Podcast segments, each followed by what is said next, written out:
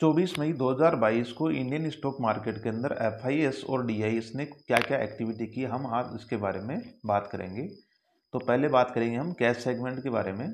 तो एफआईएस ने दो हज़ार तीन सौ तिरानवे करोड़ रुपए की बिकवाली की है और वहीं डीआईएस ने एक हज़ार नौ सौ अड़तालीस करोड़ रुपए की खरीदारी की है।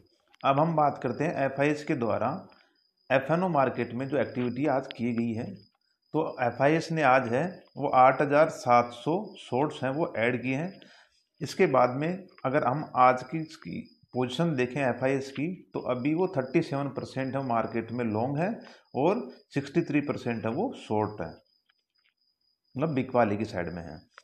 और उन्होंने जो दूसरी एक्टिविटी की है, उन्होंने सेवेंटी सिक्स थाउज़ेंड कॉल्स हैं, वो खरीदी हैं और अट्ठावन हज़ार फुट हैं, वो बेची हैं। तो ये मार्केट के लिए एक पॉजिटिव है, टेम्परेरी, कि वो यहाँ से मार्केट में अपसाइड देख रहे हैं।